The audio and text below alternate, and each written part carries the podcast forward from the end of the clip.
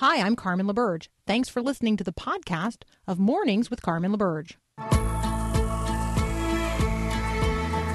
Encouraging you to live as an ambassador of God's kingdom in the world. This is Mornings with Carmen LaBerge on Faith Radio.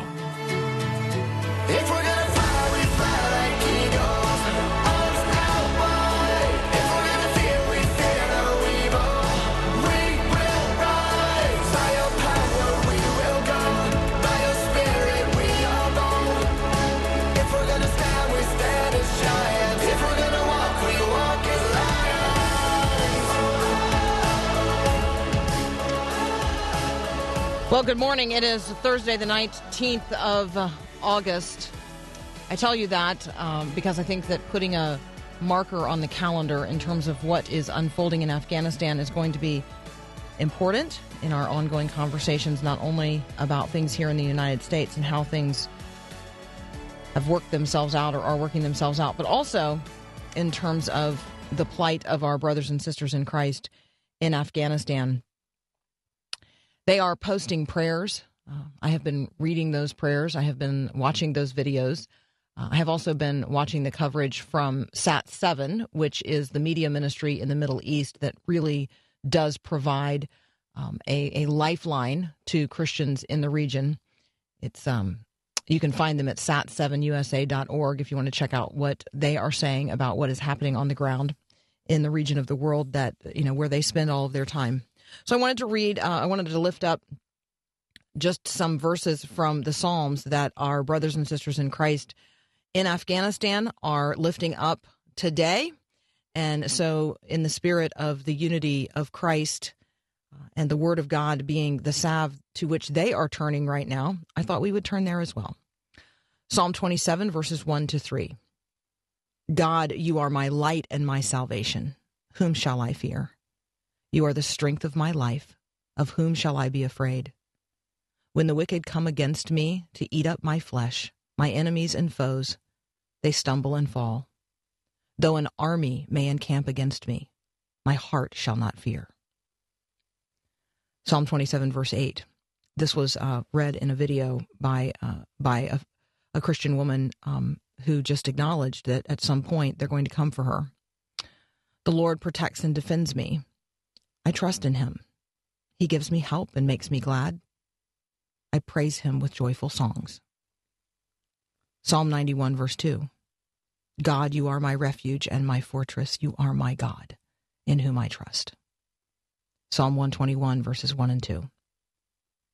Uh, and this was uh, a young father standing with his children um, outside and um, looking to the, the mountains surrounding uh, his home, recognizing that they don't have anywhere to go, and even if they could, they have no way to get there.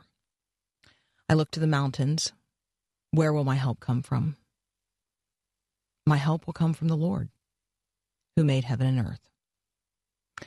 Where in the Word are you today, my friends? Wherever you are in the world, God is with you. God sees you. God loves you. God is good, and God will not abandon you.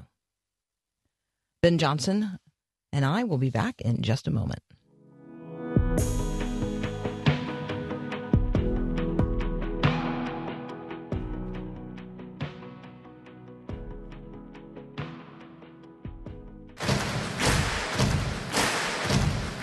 This is my right, right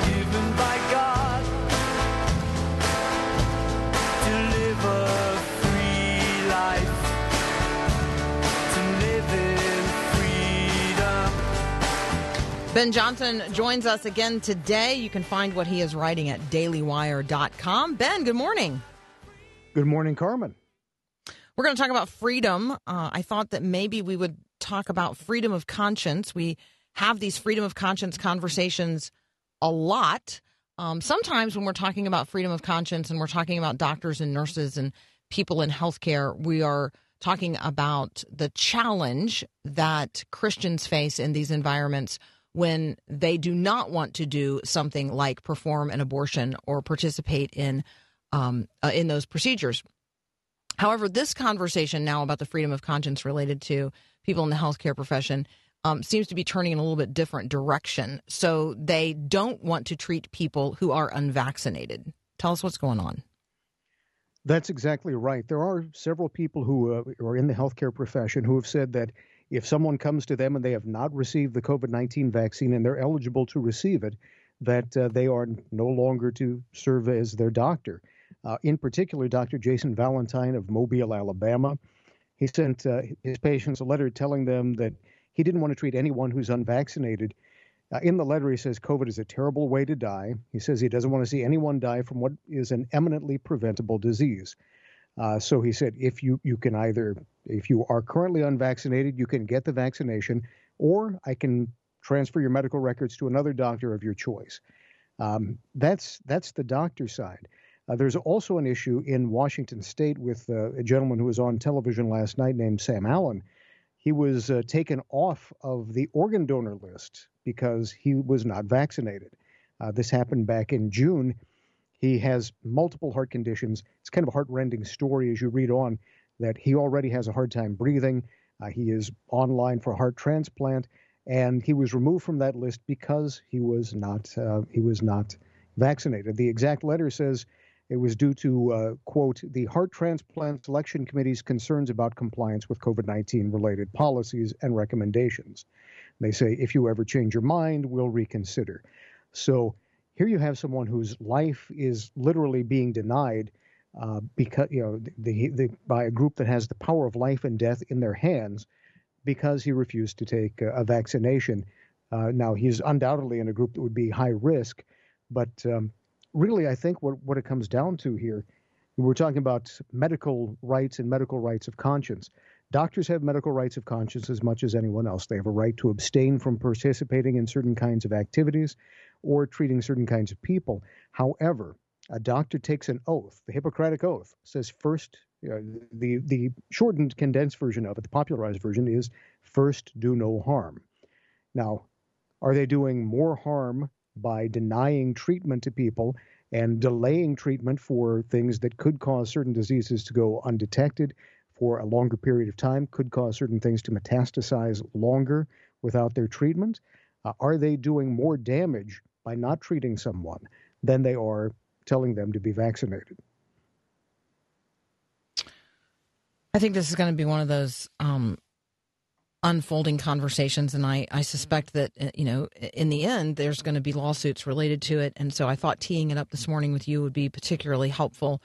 Um, I, I think that the elective surgeries, you know, I'm, I'm going to use that term um, that have been done and, and are increasing all the time related to the removal of perfectly healthy um, sex organs and body parts for people who are gender dysphoric uh, and the willingness of doctors to do plastic surgeons to do real harm to real people who are really suffering from a depth of of of delusion that is on on just in and of itself so painful like i all of these conversations need to somehow be had together in terms of where we are um, with doctors today in America. Like it's a it is a really challenging time to um, not only know who to trust, but to get really good treatment.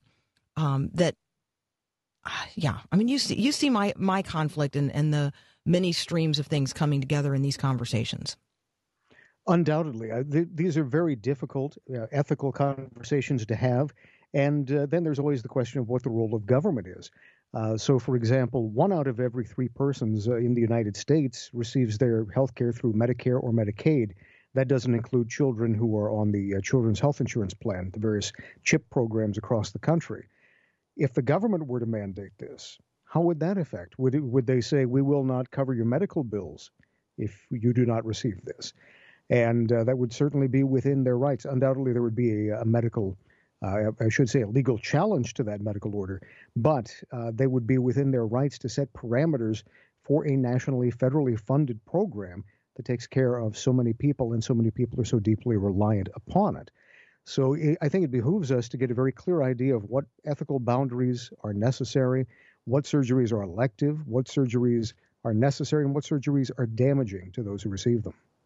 Mm. Well, and then as soon as you say, you know, the, that which is funded through Medicare or Medicaid, um, and I mean, immediately then my thought goes to what the president announced yesterday um, with relationship to, you know, you cannot, you're not going to be allowed to continue working in a in a healthcare environment, particularly one serving the elderly, if you have not been vaccinated. Like we're, you know, we're we're already have a staffing shortage in many rural um, communities where elderly people are cared for in assisted living and nursing homes, and they're going to lose their jobs because they're not vaccinated. And then who's going to care for those people? Like I, you know, it's like, do you do the math in advance when you say if you're federally funded? We're you know you're going to lose your job i just the whole thing is such a mess and i thank you for thank you for just entering into it with me this morning i recognize these are not thoughts that for which i have good conclusions there's just a lot of them bubbling up to the surface right now and i just feel like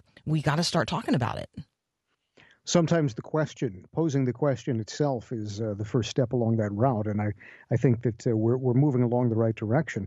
You know, I, when it comes to COVID 19, of course, it's, it's in a condition from which most, you know, the vast majority of people live. No one wants to be intubated. Uh, no one wants to be treated in any way that is unnecessary, and no one should take a chance.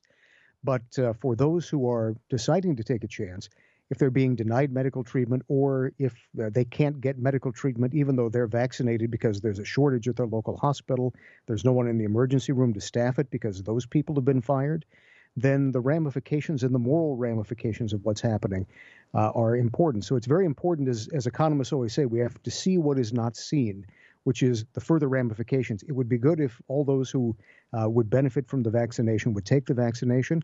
On the other hand, there are uh, very serious ramifications for a shortage uh, and, and then firing people on top of a hiring shortage in healthcare. All right, Ben Johnson and I are going to continue our conversation in just a moment. And yes, we are going to wade into the thorny topic of mask mandates. That's up next here on Mornings with Carmen.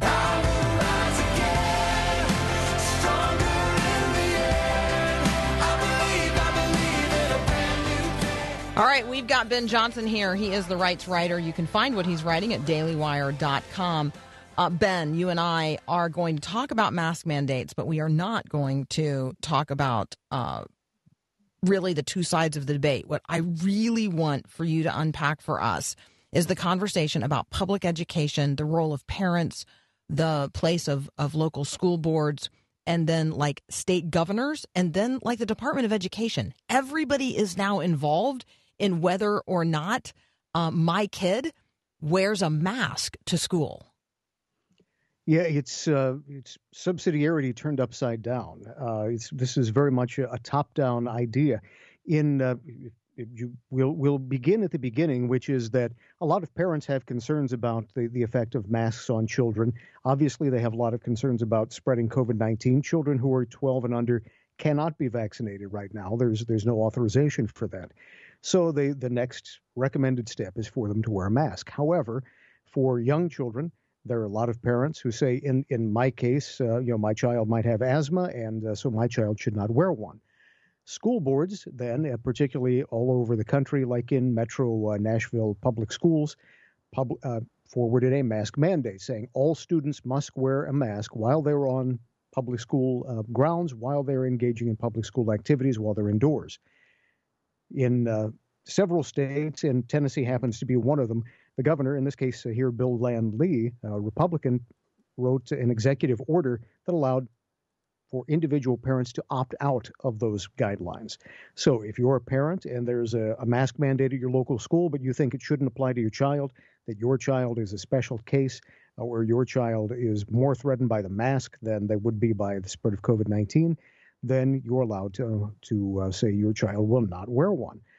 And now uh, at the very federal level, you have you have uh, people speaking out. Of course, uh, uh, Joe Biden has said uh, several times now that if you're not on board with what we would like to do, which is a mask you know, masks across the country and everyone getting vaccinated, then you should get out of the way. And he's particularly talking about uh, in his mind, first and foremost, Ron DeSantis of Florida, but also Governor Greg Abbott, who's right now uh, recovering from uh, COVID 19, we hope and pray, uh, even though he's been fully vaccinated, and Bill Landley and others like that. So uh, you, you're seeing this one level after another reacting one upon the next.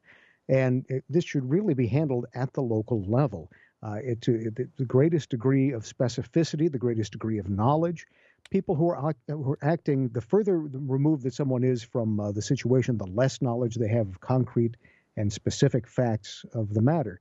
If someone has a particular health condition, that uh, this may be uh, negative for them.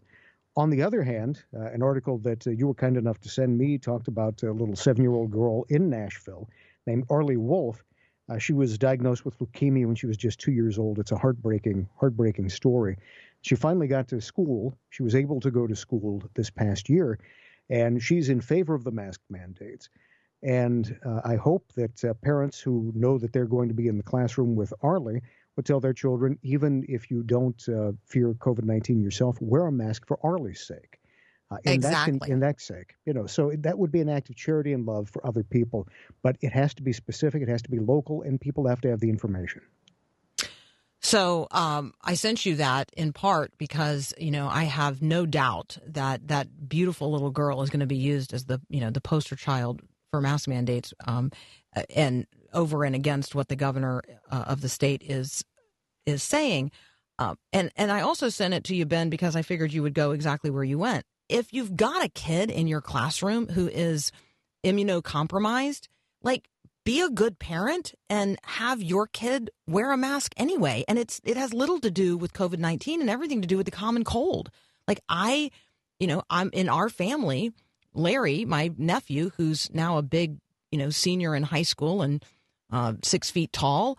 Um, you know, praise be to God, he didn't die of leukemia, but he did live through the the horrors of it. And his second grade class, in order that at one point in time he could come back to school, yeah, every kid masked up so that Larry could come to school. Um, and we would do that because that's the right thing to do. And it has nothing to do with COVID 19 and everything to do with the, the, the way that one child is immunocompromised and what we're going to do because we love that kid. So I just think that as we have these conversations, we we have to like be sober and honest and recognize there's more going on than just this one challenge that we're facing and and have a real heart conversation in your local community in your local school in the classroom about which you are actually concerned. And if you don't have a kid in public school you know is this even the conversation that you need to be engaged in in your community? Because there's a lot of other stuff going on where you could engage if kids actually in public school is not um you know is not for you a, a personal family concern. Is that fair ben I think it's very fair, uh, and uh, as you say, I mean, this is this is something that the people who are involved should be making these decisions. So parents, people who are in the classroom. I thank God for people who were in Larry's class who had the goodness and the charity to do that for him, and everyone who is in that kind of a situation should do the same. There's a big difference between a mandate and voluntary, uh, a voluntary disposition to help others, and really, to me, what this illustrates and underlines is that force is a poor substitute for love. The government can pass all the laws in the world. Love will always go above and beyond anything that is demanded of it when the uh, the object of the love, in this case Arlie, or in this case Larry, or any other child whose health would be compromised, comes into view and is within the parameters of that person's love. They will do whatever they need to do to care for that person. Amen. All right, you and I do not have time today to talk about the quasi socialist publication and the conflict that they are having with their employees because their employees want to unionize. But I did think it was right up your alley, so maybe you'll write about it and we can circle back around to it later. That would be great. That's Ben Johnson. He's a media reporter for the Daily Wire. You can find what he's writing at dailywire.com. Ben, always a joy. Thank you so much. Pleasure's all mine. Thank you. We'll be right back.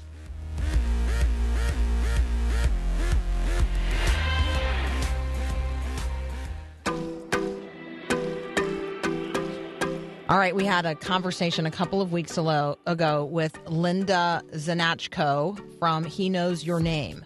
Um, and it was a great conversation and wildly popular. And thank you for all of your positive feedback about it. Um, one of the things that surfaced in that conversation was uh, the Safe Haven baby boxes. And so next, we've got Monica Kelsey from Safe Haven Baby Boxes to talk with us about what that is and why she's doing it. That's up next here on Mornings with Carmen.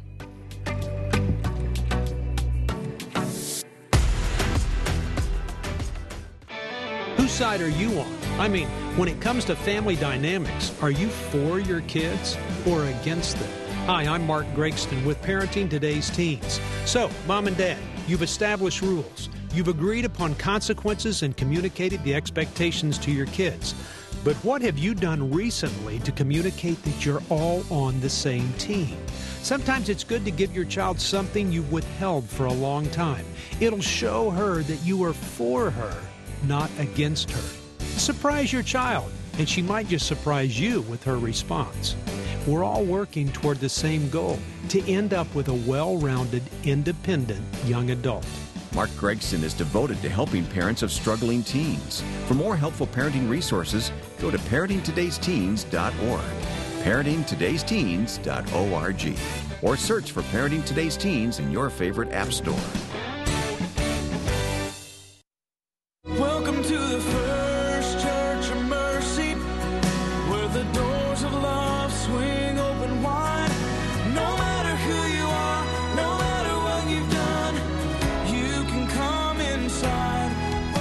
We often describe ourselves as pro life. You guys know I describe myself as pro life from natural conception to natural death. Uh, but what does that mean? What does that really mean functionally in our lives? Monica Kelsey joins us now. Her ministry is Safe Haven Baby Boxes. You're going to hear me direct you several times to the website site SHBB Safe Haven Baby Boxes shbb.org. Monica, welcome to Mornings with Carmen. Hey guys, how are you? Well, I am blessed to be talking with you today. Um, I am a fan. Tell people what a safe haven baby box is and why we need them. Well, you know, the safe haven law has been around for the last 20 years where a woman can walk into a fire station or a hospital and hand their uh, newborn child that they don't want or can't care for uh, to a worker there and walk away, no questions asked. And in the last 20 years, we've had 4,700 babies come through our program.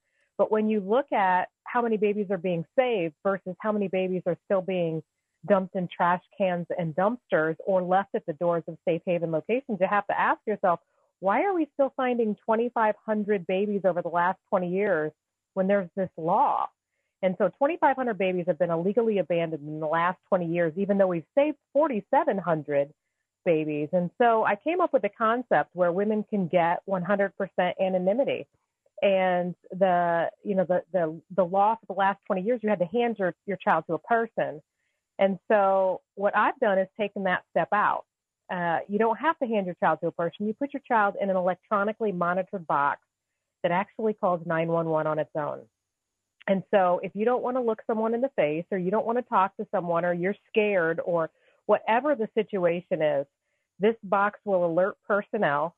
Uh, your baby is going to be safe inside and you can walk away, no questions asked. Um, and like I said, the box calls 911 on its own. So mom really doesn't have to do anything except place her child inside and walk away.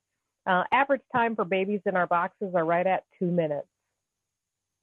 It's um, it's really incredible. Um, I I had lots of questions, and so I read lots of articles and lots of um, testimonies. Um, and I read one. Um, it's it's it's out of Indianapolis, and uh, the headline is "Behind the Box: A Mother's Story of Surrendering Her Newborn Out of Love." One of the things that you know I discovered in reading that is, yeah, there's this way for her to not be seen, and she talks about why she did not want to be seen. But I also thought it was beautiful that she shared that she wanted to see, like so she still like watched at a distance and timed how long was it before somebody you know opened the box and got her baby. And um you know and so she was assured of that working. And then she also availed herself of the um of the counseling and assistance that was available via the safe haven baby box 24 hour hotline And so there's more to this than just, hey, we're going to punch holes in the sides of fire departments and insert these physical boxes. There's a fully orbed ministry going on here. Yeah, you know, I'm often quoted as saying that the baby box is not a good option. It's only a good option if it's the only option mom has left. And so we've referred over 500 women to crisis pregnancy centers where they just were in a situation that they just couldn't navigate through. And so, you know, our crisis pregnancy centers across this country do amazing jobs with women every single day. And so we referred so many women to them um, that have made different choices. We've also done seven adoptions. Um, you know, where women called us wanting to surrender in one of our boxes, and we we turned it into an open adoption plan. And then, of course, we've had babies in our boxes where mothers felt like this was the best option for them, and and we're not going to judge them. We're not going to shame them. You know, I mean, if this is what they feel is best for them, then we're going to respect their decision to to to do what they feel is best for them, knowing that we've given them all of their options. Um, but yeah, you know, the counseling is probably what we say is the workhorse of our organization. That hotline truly is the lifeline to Safe Haven Baby Boxes because that connects the mother with the resources. And and if you don't have that connection, you're you're not these these women are not ever going to get all of their options. You know, I mean, if I just put out there that oh yeah, there's a box at this fire station up the street, but never really gave any other options, people would think that you know that this was their only option if if this was all I was advertising. And so we strive to make sure that every woman has all of her options before she makes the decision that is right for her. We're talking with Monica Kelsey. You can find lots of information at the website for Safe Haven Baby Boxes. It's shbb.org. All right, so the Safe Haven Baby Boxes are located, um, it seems to me, primarily at fire stations. They might be other places, but those are the ones that I have um, that I have seen. How many states have them? Um, what's the next state to get them, and how does that happen? Well, right now we're legal in nine states. Uh, out of those nine states, six states has the boxes. We've actually passed legislation this year, um, and we have not launched in these states yet. Um, but you know, the the process is is is we have to normally change the law in in these states to allow for an anonymous surrender option um, because most of the laws say that you know a woman has to hand her child to a person. Well, of, of course, the box is not a person; it's a device, a safety device. Um, but we changed the law in these states, and then you know the the this is the, the amazing part is the firehouses and the hospitals are calling us. We're not going looking for these locations. You know, I, I'm a firefighter and a medic out of Indiana, and I'll tell you the runs that we go on people will never truly understand how much they break our hearts. And if mm. you ever find a dead baby in a dumpster, you you don't get past that. And so the firehouses, I mean, this is abandonments have been happening for for years and years and years. And some of these firefighters are in that situation where they have pulled a dead baby from a dumpster. Mm. And so they're calling us saying, I don't want to do this again. You know, what can we do to make sure that this does not happen? And and so the the locations call us. Now we do have boxes at fire stations and hospitals. I'll tell you, 90% of our surrenders happen at, at, at fire stations simply because women trust firefighters, and and hospitals are are pretty well lit, pretty well. Um, you know, there's a lot of people around hospitals where there's not in in fire stations, and you know, women well, get that and anonymity. fire. I feel station. like fire. I feel like fire stations are like Dollar General, like they're everywhere, um, or they're or they're like the post office, you know. And hospitals, I mean, you know, like you got to like MapQuest that, like it's not, or you know, or Google Map that, like you know, a lot of people they don't necessarily know where the hospital, the closest one even would be to where they are in this moment. So, um, yeah, I think that the fire station option is awesome. Um, so um, there is model legislation for those of you who are listening and are like, I want to move on this. I want this to, uh, I want this law to change in my state. I want women to be able to anonymously surrender their baby if that's if that's the point to which they have arrived. I want that option to be available to them, and this is a safe way to do it. It is proven. Um, Safe Haven Baby Boxes, shbb.org. If you've been looking for a way to activate your pro life passions, this is a good one. Um, shbb.org. You could look for model legislation and get the ball rolling in your own state. Um, I want to talk with you, Monica, about uh, why you are doing this. Like, it's one thing to be doing this, it's another thing for you to be doing this. So, we're going to take a very brief break. When we come back, we're going to ask Monica to share part of her story, which is chronicled um, in her book, Blessed to Have Been Abandoned the story of the baby box lady. That's up next here on Mornings with Carmen.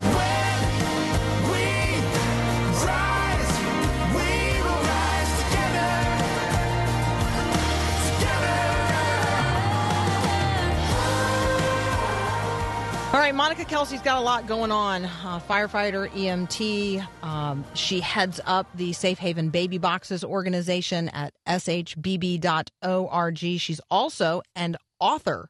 The book is Blessed to Have Been Abandoned The Story of the Baby Box Lady. Hey, that's you. That is me. so That- this is like the me. And- story behind the story, right? So maybe um, Yeah. you know, I don't know, take us to Cape Town, South Africa, take you to your own story. Take us uh, take us into the story behind the story. Well, you know, for, for your listeners to truly understand the passion that comes from me, I have to take you back to August of 1972. You know, when a when a young 17 year old girl was brutally attacked and raped and left along the side of the road to die, and this, of course, was when abortion uh, was illegal in our country, even in the cases of rape and incest. And she pressed charges against the man who had raped her. He was arrested. He was charged, and then when her life was finally getting back to some normalcy, she she found out she was pregnant. And at the advice of her mom, she actually found herself at a back alley abortion facility in October of 1972.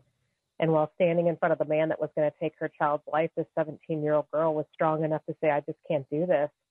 And she left that facility and never looked back. Uh, she was hidden for the remainder of the pregnancy and then gave birth in April uh, of 1973 and abandoned her child two hours after that child was born, and that child was me. So my biological father is is a rapist, and I don't even know my ethnicity. Um, but I'm still a human being, and I still have value, and my life isn't worth less simply because of the way I was conceived, and and I truly didn't deserve the death penalty for the crime of my biological father. And you know, so today I stand on the front lines of this movement, making sure that no child is ever discarded like trash, that that no child is ever put in an unsafe place because a mother uh, is scared or shamed or feeling judged. And and so I, I I boldly stand and and make sure that women have a safe place to fall, you know. And and so knowing my history and being a firefighter and a medic, I was in Cape Town, South Africa, and I seen what they called a baby safe in the side of a church. It was the only church in Cape Town that had a baby safe, and and I happened to be speaking at that church that day, and so I was so intrigued by it. Uh, I wanted to know every every detail of it, and on my way back from Cape Town, South Africa, on a Delta napkin, uh, I hand drew my vision of the baby box and um, you know, this had never been done in America before. I was literally paving the way. I had no idea what I was doing. I had, you know, I was, I was like, well, uh, you know, Christ, if you're going to give me this job, you better give me the answers that I need because this is going to be an uphill battle for me. And, and he truly has. He has literally paved the way for me to to be able to change legislation for people to trust me, for women to trust me, for fire stations to allow me to cut holes in the walls of their buildings um, you know, I mean, uh, if Christ didn't have my back, I don't, I don't know any mayor of a city that would allow me to cut a hole in a seven point five million dollar firehouse. You know, um, but it it did, and and Christ was was with me the entire time. And has it been challenging? Yes, yes, it has. Um, but at the end of the day, we've had 12 babies in our boxes, 100 babies surrendered to fire and, and medical personnel by our hotline, by our, our national hotline. And I look back and I think, how blessed am I truly to have been abandoned, to have been given this job that Christ thought that I was I was the strongest one to, to you know, to, to do this job. And so um, so yeah. This is um it's such an incredible story of redemption and the way God um, still magnificently uses what um, one person meant for evil, and God has absolutely used it for good and is using it for good.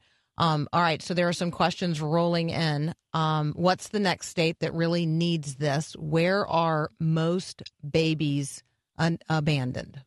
So you can actually go. This is interesting because you can go to the Safe Haven Baby Box website, shbb.org, and under the resources tab, you can actually see the list of states where Yeah. um, babies are most frequently abandoned. And so it looks to me like Texas tops the list. And I think of Texas as a pro-life state. So Texas, it's time. It's time to. It's time to get up to speed on this, man. Yeah, Texas, California, New York, and Florida. Those are your main states. Uh, y- y- well, Illinois as well. We just had a baby in an alleyway found uh, on Sunday morning, and this was this was a full term baby left in a dresser drawer of a old dresser that was being thrown away, and it was trash pickup day. And Mm. some woman just happened to be walking through the alleyway, looking at this dresser because she redoes furniture, and finds this abandoned baby in this dresser drawer. You know, thank God that she was looking for looking for furniture that day to redo. Um, but yeah, those are the main states, and we need to get in there. And you know, going taking this one step further on a pro-life side of things, I mean, we've been praying for the end of abortion for a very long time, and and I think that you know, for such a time as this, you know, that that these boxes are needed because what we've done is we're we're we're, we're chipping away at the laws. We're chipping away at, at making abortion not only unthinkable but illegal in this country, and but what we haven't done is change the culture. So we're still going to ha- have, you know, babies being um, uh, born out of wedlock to mothers that didn't want their child or, or didn't know what to do or, or whatever. And so, you know, if you take abortion out of the mix, which again we've been praying for for a very long time, we still have a culture that is still um, having children at a rapid rate, unmarried, you know, uh, fatherless homes. And so you take the abortion out, and these women are, are forced to carry these babies, which again, we've been praying for this for a long time. But what are they going to do if they've told no one? If they've told no one that they're pregnant? And so these boxes are going to be pivotal in this country when we finally not only make it um, illegal, but, but unthinkable as well. All right, so I want you to go and find out um, about who is advocating for not only safe haven baby laws in your state, but who is on the forefront of advocating that women have an anonymous um, surrender option. It, it, we recognize that it's not a good option, but it's a really good option if you have no other options. It's the best option for the baby, and that's what we're talking about here. But it's also a really great option for the mom because she knows that she has surrendered her baby in a place that is safe, where that baby will be cared for, um, not just immediately, but in the long term. Which leads us, I think, to the next question: What happens to the babies? Oh wow! So the babies actually uh, go. They do go into foster care for about 30 days because we do allow moms 30 days to change their mind. You know, some of these women make this out of uh, out of desperation, and we don't want them to not have the option to come back if they choose. Um, but within 30 to 45 days, these babies are placed with their forever families. Um, and then, of course, the adoption process starts. But these babies, uh, all of them are adopted. None of them linger in foster care, which is kind of a misconception. Um, all of our babies have been adopted, and um, and there's actually a waiting list for safe haven babies. Um, Mm. So, you know, it, it it truly is not only saving a child's life, but it's also making a family. Uh, it's it's just incredible, um, Monica. If you could inspire folks to do one thing today, what would it be? Oh wow! If I could inspire anyone, look, uh, look up. When things are tough, look up. You know, uh, Isaiah six eight. Remember, Isaiah was boldly asking Christ, "What what shall I do? Who should you know?" Christ was asking, "Who shall I send?" And I'm not a pastor. I always screw up the scripture when I start talking about it. I'm one of those people.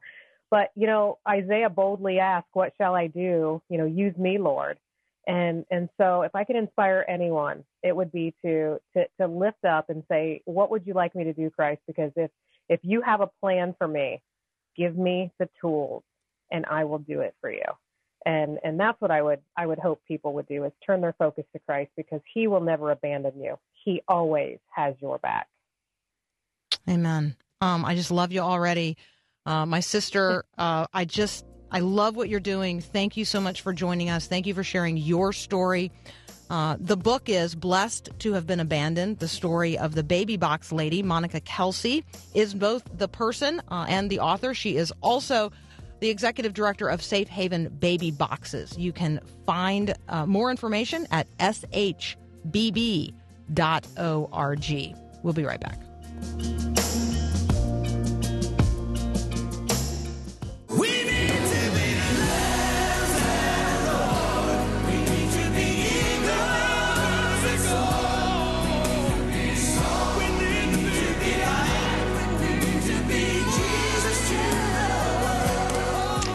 Um, yes, for those of you who are um, who are recognizing that this sounds like a familiar story, uh, yes, there was a movie called The Drop Box where uh, this this kind of storyline is featured, where a pastor found an abandoned infant on his church steps and then built a drop box to rescue others. The challenge that we face um, in in the United States of America is that we have uh, laws that prevent people from legally, women from legally anonymously surrendering their babies. And so it's a criminal offense to put a baby in a box on the church steps. That's a criminal offense in America. And so um, we have to change the laws so that um, women who, as a last resort, feel the need to abandon their child can do so in a way um, that is that is safe and legal. So yes, thank you for highlighting the Drop Box. Uh, it's an excellent film. If you want to know more about just you know the story of how this uh, can happen. All right, we have another hour of Mornings with Carmen up next. Our dear friend and colleague Peter Kapsner is going to lead off, and then we've got Mo Isom Aiken in the second half of the next hour. We're going to talk about her new book, Fully Known. We're going to talk about drawing to a place of intimacy with God. Sometimes we feel like we're going through the motions or we feel disconnected or distant. Mo's going to talk about how to really draw near. How do we functionally find intimacy with the Lord our God? All that in the next hour. We'll be right back. Thanks for listening to this podcast of Mornings with Carmen LaBerge from Faith Radio. If you haven't, you can subscribe to automatically receive the podcast through iTunes or the Google Play Music app. That way, you never miss an episode. It's also available anytime at myfaithradio.com.